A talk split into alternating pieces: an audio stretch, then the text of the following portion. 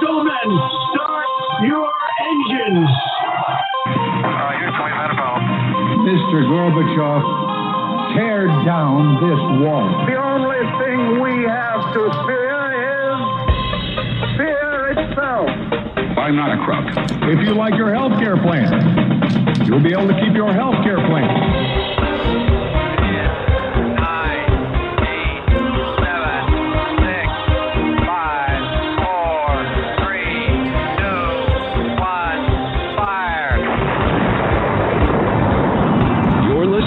Jim Paris Live, your source for the latest news on money, politics, prophecy, and preparedness. And now your host, the editor in chief of ChristianMoney.com and the author of more than 30 books, Jim Paris. All right, welcome to our guest segment. I want to set this up a little bit before I bring Randy Williams on here. And uh, I know he's going to have some great insights on this. My daughter, who is in her 20s, uh, I saw her today and I said, uh, Hey, Faith, uh, are you and your friends following the Gabby Petito case? And she doesn't watch the news much. And, you know, most of her friends are pretty much, you know, they're not really into the news. This is kind of an age group that's not big into the news. And she immediately said, Oh, yes. Oh, yeah. Uh, I'm watching the case. All of my friends are watching the case. This is very interesting for a lot of different reasons. And in particular, young people are watching this very closely. And let me just set this up for you. Uh, Gabby Petito uh, disappeared on August the 27th. Well, she was on a so called van life trip across the United States with her fiance, Brian Laundrie. Now, if you're not familiar with what this van life deal is, this is now a thing where a young couple uh, will save up money uh, they'll purchase a van and convert the inside of it so that it can kind of serve as both, you know, transportation as well as a, a small, you know, living quarters. So it's kind of like a camper that they they build out in the back of it. And uh, some people do incredible jobs converting these. Others just throw a mattress in the back. Uh, so you know, it's it's uh, you know from one person to the next. Uh, but uh, so they go on this trip, planning for four months. They're going to be on the road uh, as as a couple, you know, engaged couple, and all of a sudden things aren't going well. There is uh, an incident that occurs on a highway. Uh, the state troopers are called in. Uh, you know, it's classified as a domestic violence uh, disagreement. Make a long story short, uh, the next thing we know, uh, Gabby Petito's remains are found in the Teton National Forest in Wyoming. Uh, there's also a lot of you know kind of funny business going on with uh, Brian Laundrie's family, who uh, are not speaking to the police. There seems to be some misdirection about uh, them even maybe giving uh, allegedly wrong information about where their son might be or might be hiding out. Uh, the death has now been classified as a homicide. Uh, the FBI is involved. Brian, Brian Laundrie is now the number one uh, and only suspect in the case. And it continues to grow in the media, including today's announcement that now Duane Dog Chapman uh, Dog the Bounty Hunter is now involved in searching uh, for Brian Laundrie. It is incredible. And uh, joining us is our friend Randy Williams. He's been in law enforcement for many years, private investigator, bodyguard, expert uh, on martial arts, super fascinating guy, and also the guy who cracked the world's most famous cold case, the Jack the Ripper case. And if you want to read all about that, it's in his book, Sherlock Holmes and the Autumn of Terror, which you can get on Amazon. And we'll talk a little bit more about his book towards the end of the interview. Randy, good to have you with us again, sir. Hello, Randy. Can you hear us? Oh no, I don't. I don't hear Randy. Uh, Randy, what I'm going to do is hang up with you. How about now? How about oh now, yes, Jim? yes, I got you. I got you. Perfect. Okay, sorry, little little glitch there. No Yeah, worries. I'm happy to be here. Thanks for having me. Yeah, so I don't know if I did a good enough job uh, in setting that up uh, or not. Um, there's so many things about this case that bother me. And maybe the biggest thing that bothers me is how the family is behaving. And I, have told all three of my children, do not come back to this house if you've committed a crime looking for me to cover for you. Uh, I love my children more than anything, but I will not be that parent that, uh, you know, hides bodies in my basement or come in and, and wash the blood off and let me give you some money to run to Mexico. I am deeply disturbed right. by the attitude and actions of Brian Laundrie's parents. Yeah, you know, there's even been parents, well, depends on your opinion on cases like, say, JonBenét Ramsey, where the parents may have gone to extremes to cover for a child's crime. Um, in this case, the, you know, they seem to think that there wasn't a crime, and they're they're more concerned with finding their their own son, and not so much with what happened to Gabby, as I understand it. Yeah, yeah, and it would it would be more helpful in my view, if they were more forthright about it. There, there's so many questions about the parents. You know, uh, there's several days that passed, and they uh, they all went together on a camping trip. I don't know how many 23 year olds go mm. camping with their parents. that would be the last thing I'd ever want to do at 23 years of age well, would be to go camping with my parents. So that whole story to me sounds a little bit weird. Uh, but uh, in any case, any any more thoughts on that before uh, we switch to uh, my next question? Question? Well, I, I would say that their behavior um, would seem to be covering up a crime because, you know, obviously most people like yourself would go way out of their way to try and, and help the police in every way possible and be as cooperative as they possibly could and, and be transparent uh, rather than making themselves look so guilty. Um, they don't seem to be concerned with what actually happened to Gabby. They're more concerned about their own son. I mean, granted, that's it's their son, and, and they should be concerned about it, but not to the exclusion uh, of trying to help in the investigation to for Gabby. You know that that's that should be the most important thing to them right now, or at least the second most important thing. Yeah, and then if we look at uh, the circumstances of, from what I understand, this van is actually owned by Gabby uh, Petito. Um, so all of a sudden, mm-hmm. the van comes back with Brian, but no Gabby. And we also know that mm-hmm. there were large amounts of money also accessed off of her uh, credit cards. So right, right, and on her trip. Yeah, yeah. yeah. So so just that exactly. uh, that alone raises a ton of red flags. Like if you are in love with a woman whether she's your fiance or girlfriend or, you know, even just someone you know. I mean, just a person that's another person that you care about. The idea that you would travel back uh, home thousands of miles away without that person that was with you on that trip and along the way be like accessing all of their financial accounts. I can't think of anything. Mm-hmm uh, more indicting in terms of his actions. Right. I mean, wouldn't a normal person just be like, I am not leaving till I find her. I'm going to call every law enforcement. Exactly. I'm going to, I'm going to do everything I can to find her. I'm not even thinking about eating or money or any of that. No less returning back home with her van, accessing her bank accounts. Yeah. And how about I call the cops immediately instead of waiting for someone else to do it? You know, we could say, you you touched on the fact that you know he he took her van, he used her credit card, you know he was on her trip.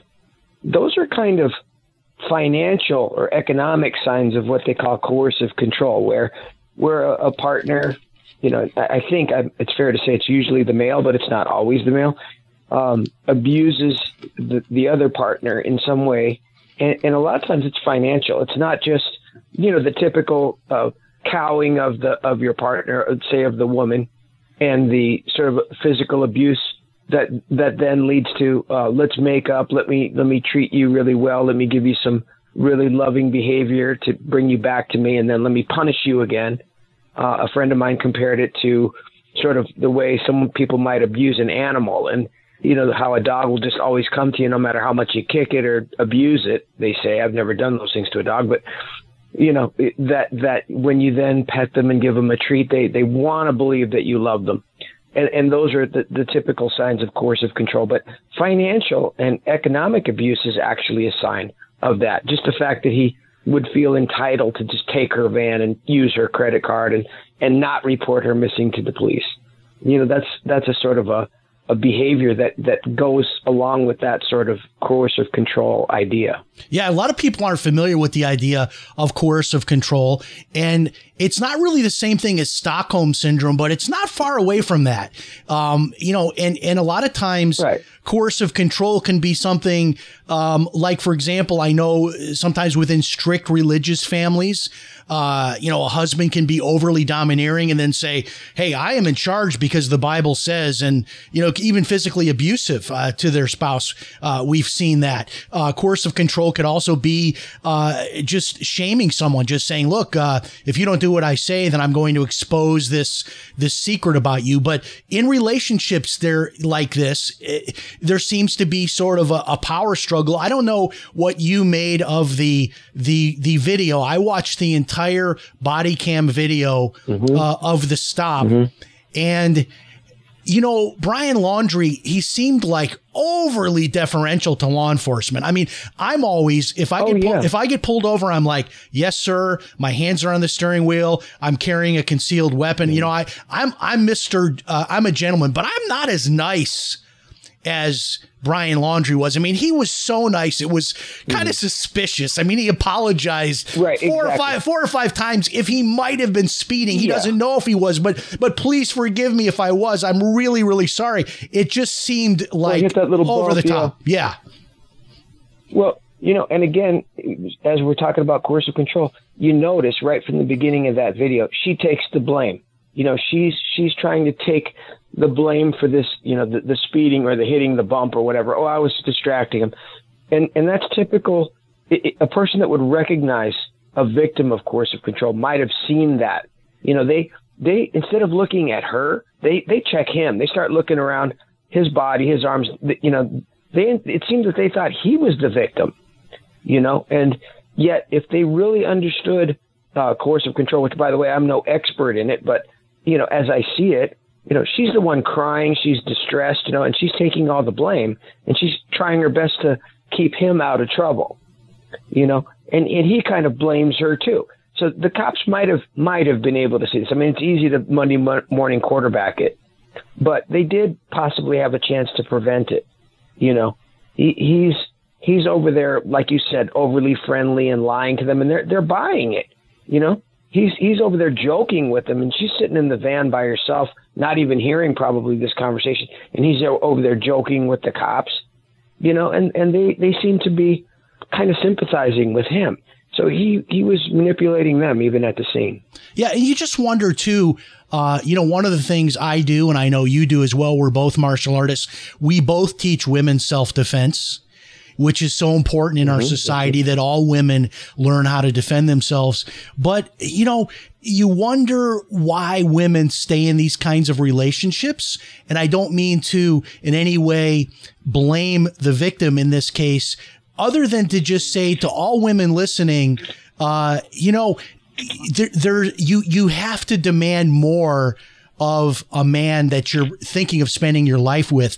And I, I always say, look, if it starts like this, I mean, if if you're if you're if you're only together a few months and, and there's you know the police are involved and you know people are you know you're hitting him or he's hitting you this is not meant to be i mean this is you know maybe if you're married for a number of years and there are children you try to maybe work through some issues but uh, look if these are things are happening early on in the honeymoon stage get out Right.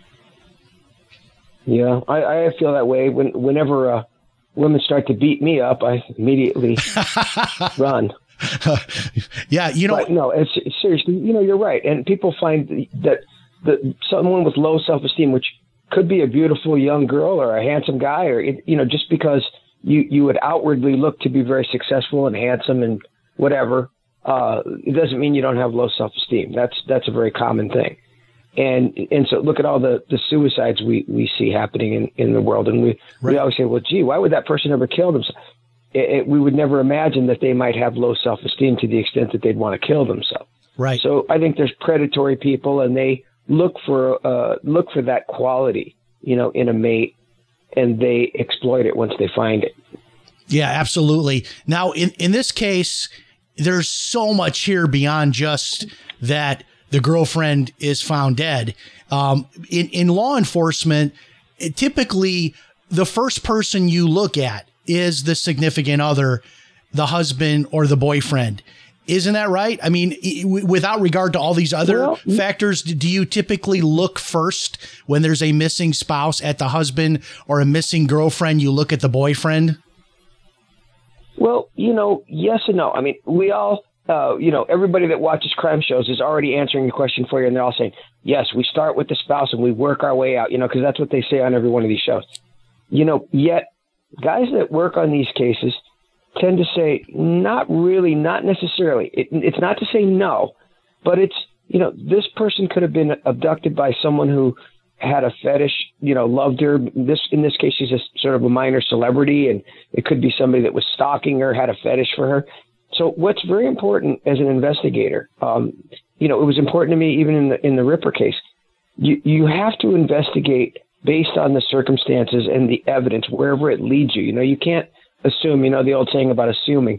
You you can't have blinders on. You can't be wearing blinders and just immediately say, "Well, let's look at this guy." You go where the evidence takes you because you may be wrong. So, it, not to say that it's not a good idea, and of course they're going to get looked at because they are close to her, and the circumstances may put them, you know, right there, and and of course you're going to then look at them. But it isn't necessarily well. Let's immediately call the spouse or the, or the boyfriend. Now, what do you think the effect is of all of this publicity, even to the to the point now that we've got Dog the bounty hunter is knocking on the door of the family's home. That was I saw that video today. Uh, uh, some people have said he's just trying to get publicity. You know, I don't know Dog, but I've watched the show a few times. Yeah, I think I think he I think he means well. And who knows? You know, I, I think he's got a reputation of he gets his man or his woman, but he always seems to do so in a in a caring way, like he wants to give him a second chance and a chance to. And so maybe he thought the family would be willing to like let him be like uh, a middleman to like bring him in safely or, or something like that. So and- so and so that- I, I think he could have meant well. What do you think?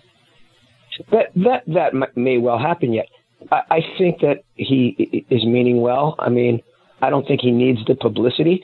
I think that on this note of publicity, you're asking initially, do you think this is going to help, or in some way maybe help with the investigation? And I think absolutely it will because you know murders don't always get solved like in the first 48 like you'd see on TV. You know that that's that's nice when it happens, but sometimes it takes years for a witness to come forth um, you may you may get DNA sample from somebody once his maybe cellmate you know talks to the cops and gives that information months years down the line, and then that DNA may take months to come back to you. And so it's not necessarily this first 48 thing. I think though that all this publicity there it, it could go both ways. Um, what it's what it's doing is it's making it hard for this guy to hide anywhere because the billions of people that are watching this case like hawks are you know in Mexico, in Italy, in Germany, all over America, and, and so there really isn't anywhere this guy could show his face that people wouldn't recognize him. And I think that in that respect, all this publicity helps a lot.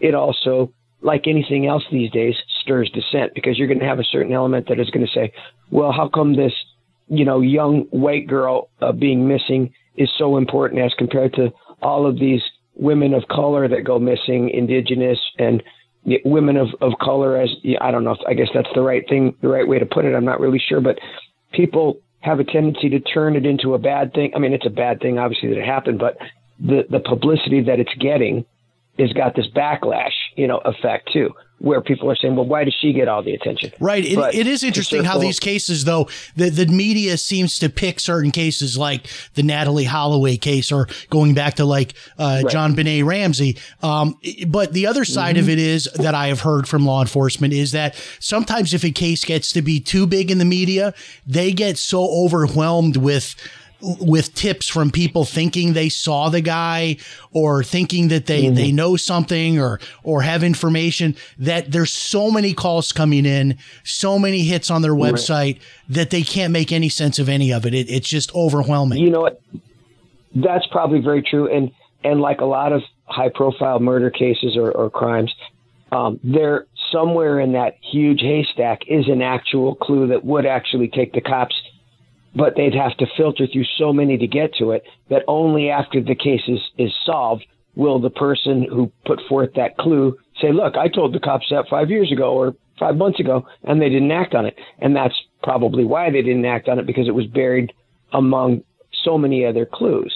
However, better that as an investigator, I'd rather be inundated than not have anything to go by. And I think this guy, he's not a sophisticated criminal genius. He's no Professor Moriarty. You know, he's he's gonna if he if he is in fact still alive, which I'm pretty sure he is. Um, I think he's to make a mistake. He's to think he's smart because obviously he thinks he's smarter than he is, and he's to go out, you know, to some cantina in Mexico or something, and everybody's to spot him, and he's to be busted, and that'll be, I think, directly related to the fact that this case has gotten so much publicity. Yeah, and I know that w- one of the theories is that he is uh, in Sarasota County in this like heavily wooded marsh area, which the police have thoroughly searched that with dogs. They've used infrared uh, cameras from helicopters. I don't think he's there. I, I think that's honestly a diversion. No, that was a red herring, probably.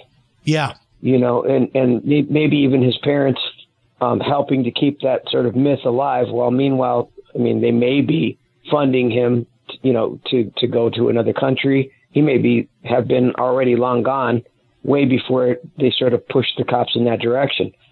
So if they are in fact you know, harboring him in some way, supporting him in his flight, um, they're loving the fact that the cops are, are wasting their time. Um, I mean, it, it's not a waste because you have to check that. That's the the last place we know that he, he was. We know for sure he was. The rest of it we don't know. So it would be remiss in your duty not to thoroughly search that. But I think at a certain point, he's, you'd have to say, let's be realistic here. We'd have found him by now. You know, he's not Rambo out there Right. surviving, you know, in the in the swamp. Another theory that's being thrown around is the Appalachian Trail, uh, which you know begins in the Blue Ridge Mountains in the north part of Georgia, goes all the way up, uh, I believe, to the state of Maine, and supposedly he survived like a couple of months at some point in the past on the Appalachian Trail, and he knows the Appalachian Trail, and that he might be out there. But again, uh, to me, now that that's been announced, I, I don't know. I highly doubt that that's where he would go, knowing that that's a place Right. people would look for him, even though it is a large all these area. armchair sleuths, yeah, yeah. I mean, there's all the armchair sleuths looking into the case, and I'm sure they they all went running there. Or a lot, a lot of them did. So you know, the, the technology today. I mean, you you just it's just you can't just disappear these days. It's very difficult. You need resources. You need money. You know, with Facebook, the high profile nature of this case, it's hard. It's going to be very hard for him to hide anywhere.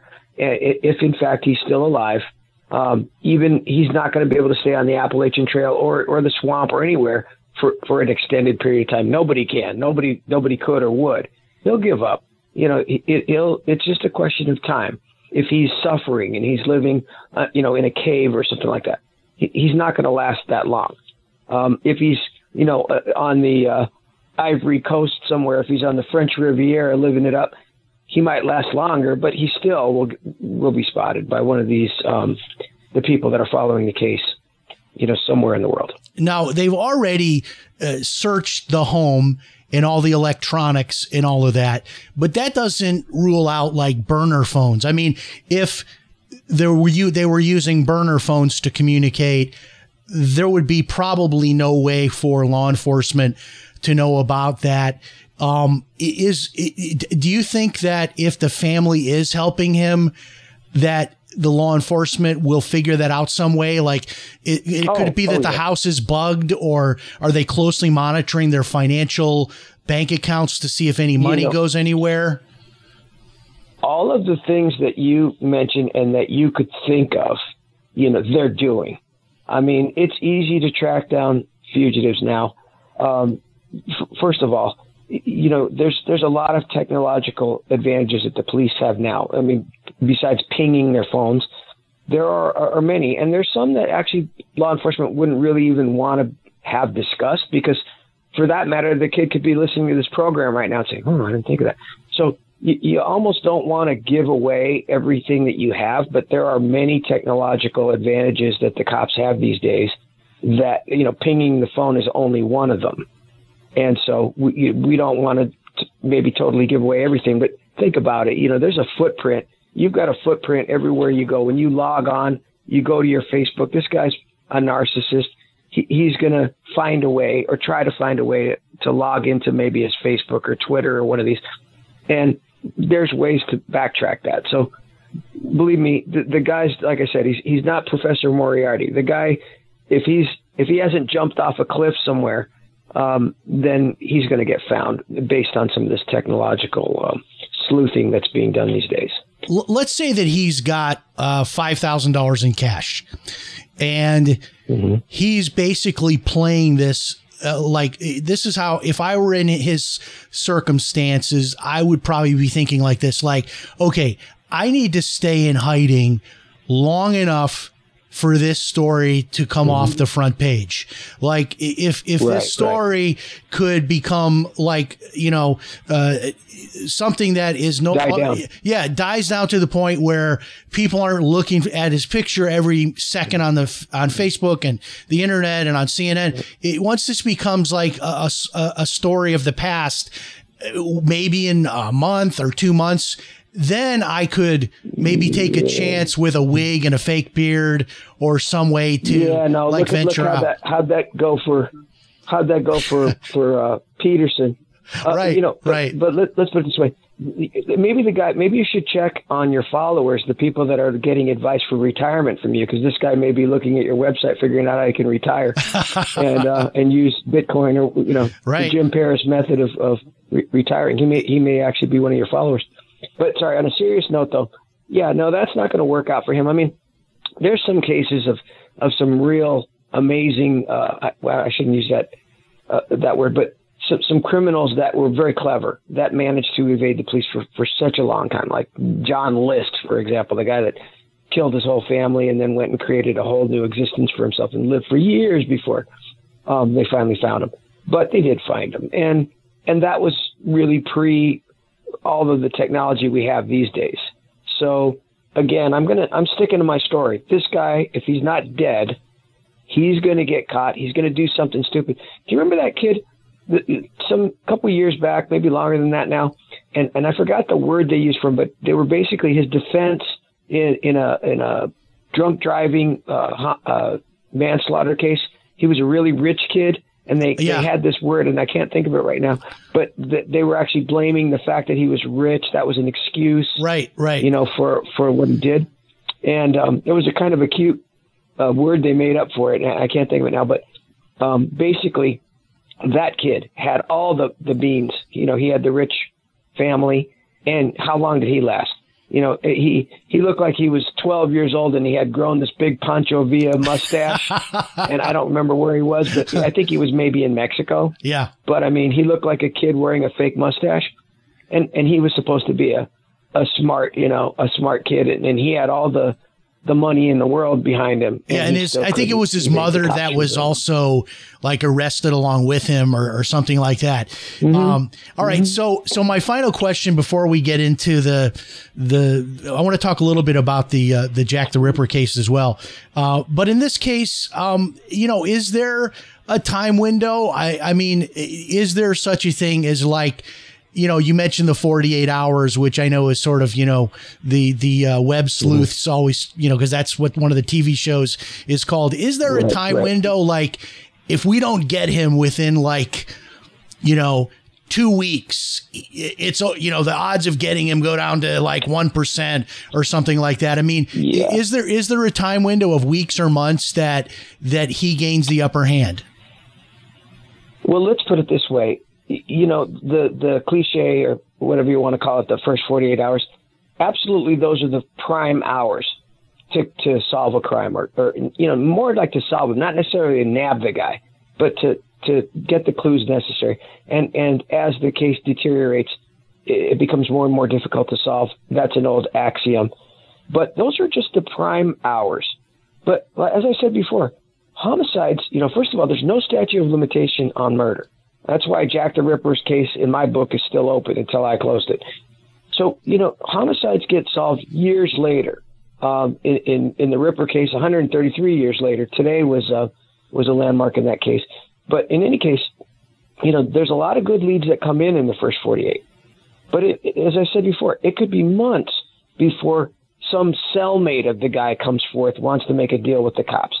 It, it could be some witness, you know, recalling something years later, or finally deciding to talk when somebody dies or somebody uh, breaks up, and, and then and then you might get DNA on the person. You may have to stake them out to get that DNA, and then it might take months to come back. So the 48 hour thing, it's not a myth, but I think it's maybe misconstrued uh, a little bit that that it's you know it's hopeless once that 48 hour window passes.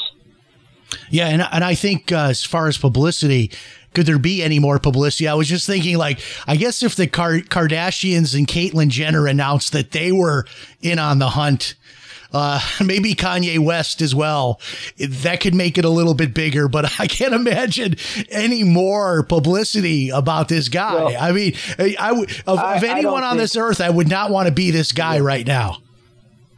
Yeah, I don't think the Kardashians would get involved because, as I understand it, they don't they don't get anywhere near the laundry. That's a good one. Uh, you've always got that sorry, that, quick, that, that, quick wit. All right, uh, in, in, the last couple of minutes here, uh, I you're a brilliant guy. Um, I love following you on social media. Always a lot of great stuff there. Um, but this book is is so fascinating. Um, Sherlock Holmes and the Autumn of Terror, and you solved the Jack the Ripper case, which clearly was the world's most famous cold case. Uh, give us a couple minutes about that. I would, I would tell us a, that. Tell us a couple minutes uh, about the book and uh, any any developments that you want to share with us that may have uh, you know happened. I know there's this these ripperologists online that are constantly mm-hmm. debating who knows what on this case. Oh, yeah. What are your what are your uh, your latest right. thoughts and tell people about the book? Well, the, the, the book Sherlock Holmes and the Autumn of Terror is basically a dramatization um, of the investigation that I did with the aid of my three co-authors, which are these guys are the top on the planet forensic scientists and uh, criminologists. We've we've got Dr. Michael Baden, which a lot of people would recognize from the you know autopsy TV show on HBO, or they might remember him from um, the Michael Brown case. He was the uh, coroner in that case, or the hands up, don't shoot case, or, or recently he's the second person to have autopsied Epstein to determine that he was in fact murdered. So that would be Dr. Baden. You see him a lot on Fox News and you know everywhere, and a lot of these crime shows that I'm sure that your listeners watch, you'd recognize Dr. Baden. I also have Dr. Cyril H. Wecht, uh, forensic forensic pathologist for Pittsburgh for many years. Worked on so many cases from JFK, JonBenét Ramsey, uh, Klaus von Bülow. Just a, he's another one that you know your listeners would absolutely recognize as soon as they saw his picture if they don't by his name. And then Dr. Henry C. Lee, um, Chinese-born uh, criminologist, CSI expert. He basically wrote the book on it, and he took center stage in the O.J. Simpson trial when he realized that there was some faulty blood evidence.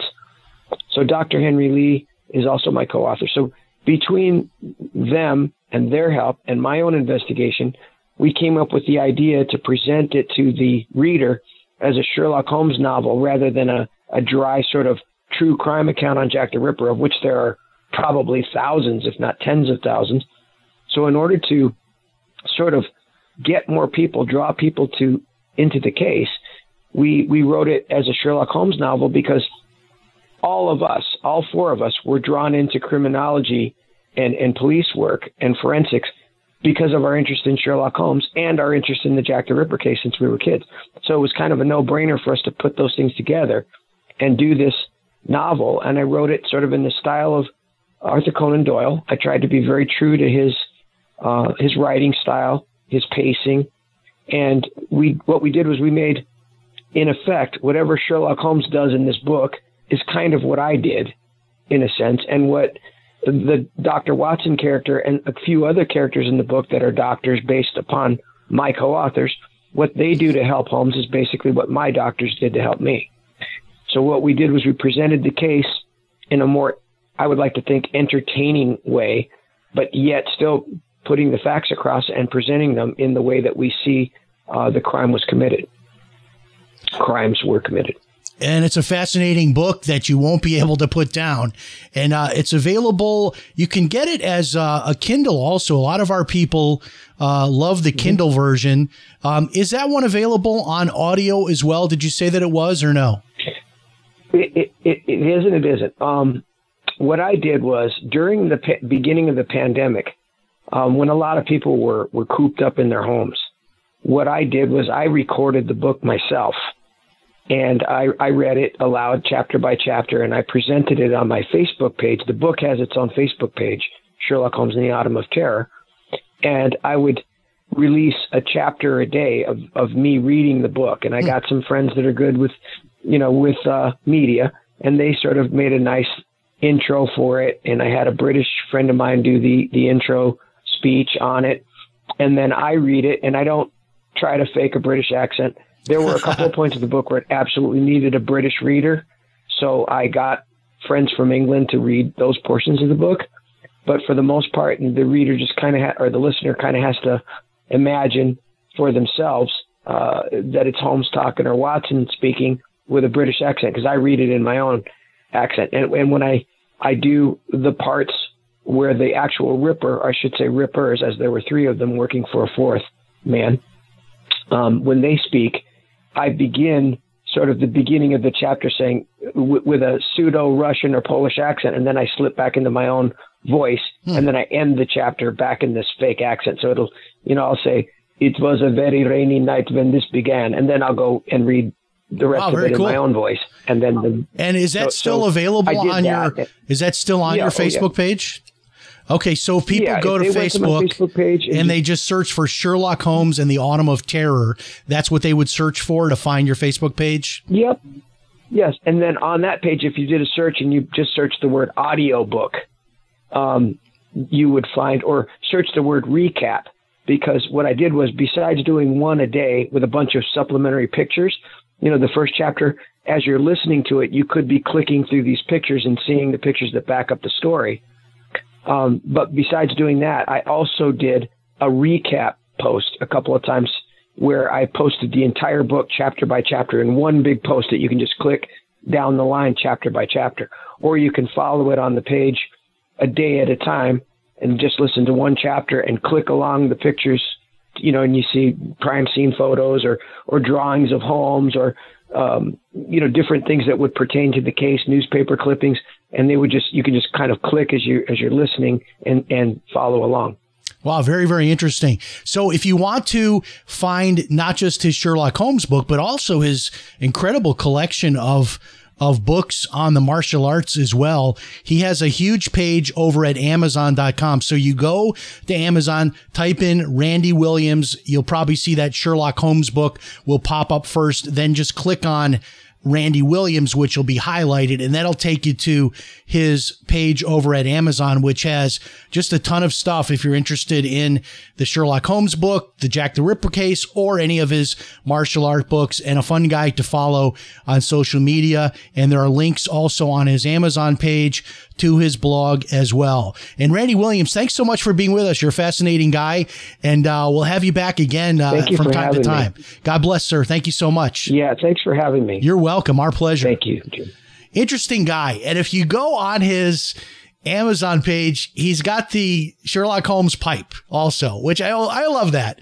I love, you know, he's actually kind of almost become Sherlock Holmes, uh, you know, and and it's a great book. It's if you love true crime and you love crime novels, it's sort of a combination of the best of those two things. And uh, he really did it. He solved the Jack the Ripper case after 130 years. Uh, fascinating guy and good friend of mine on social media. Thanks so much for joining us. Next week is a best of. Remember, if it's Sunday night, it's Jim Paris Live. So long, everybody. Talk to you next time.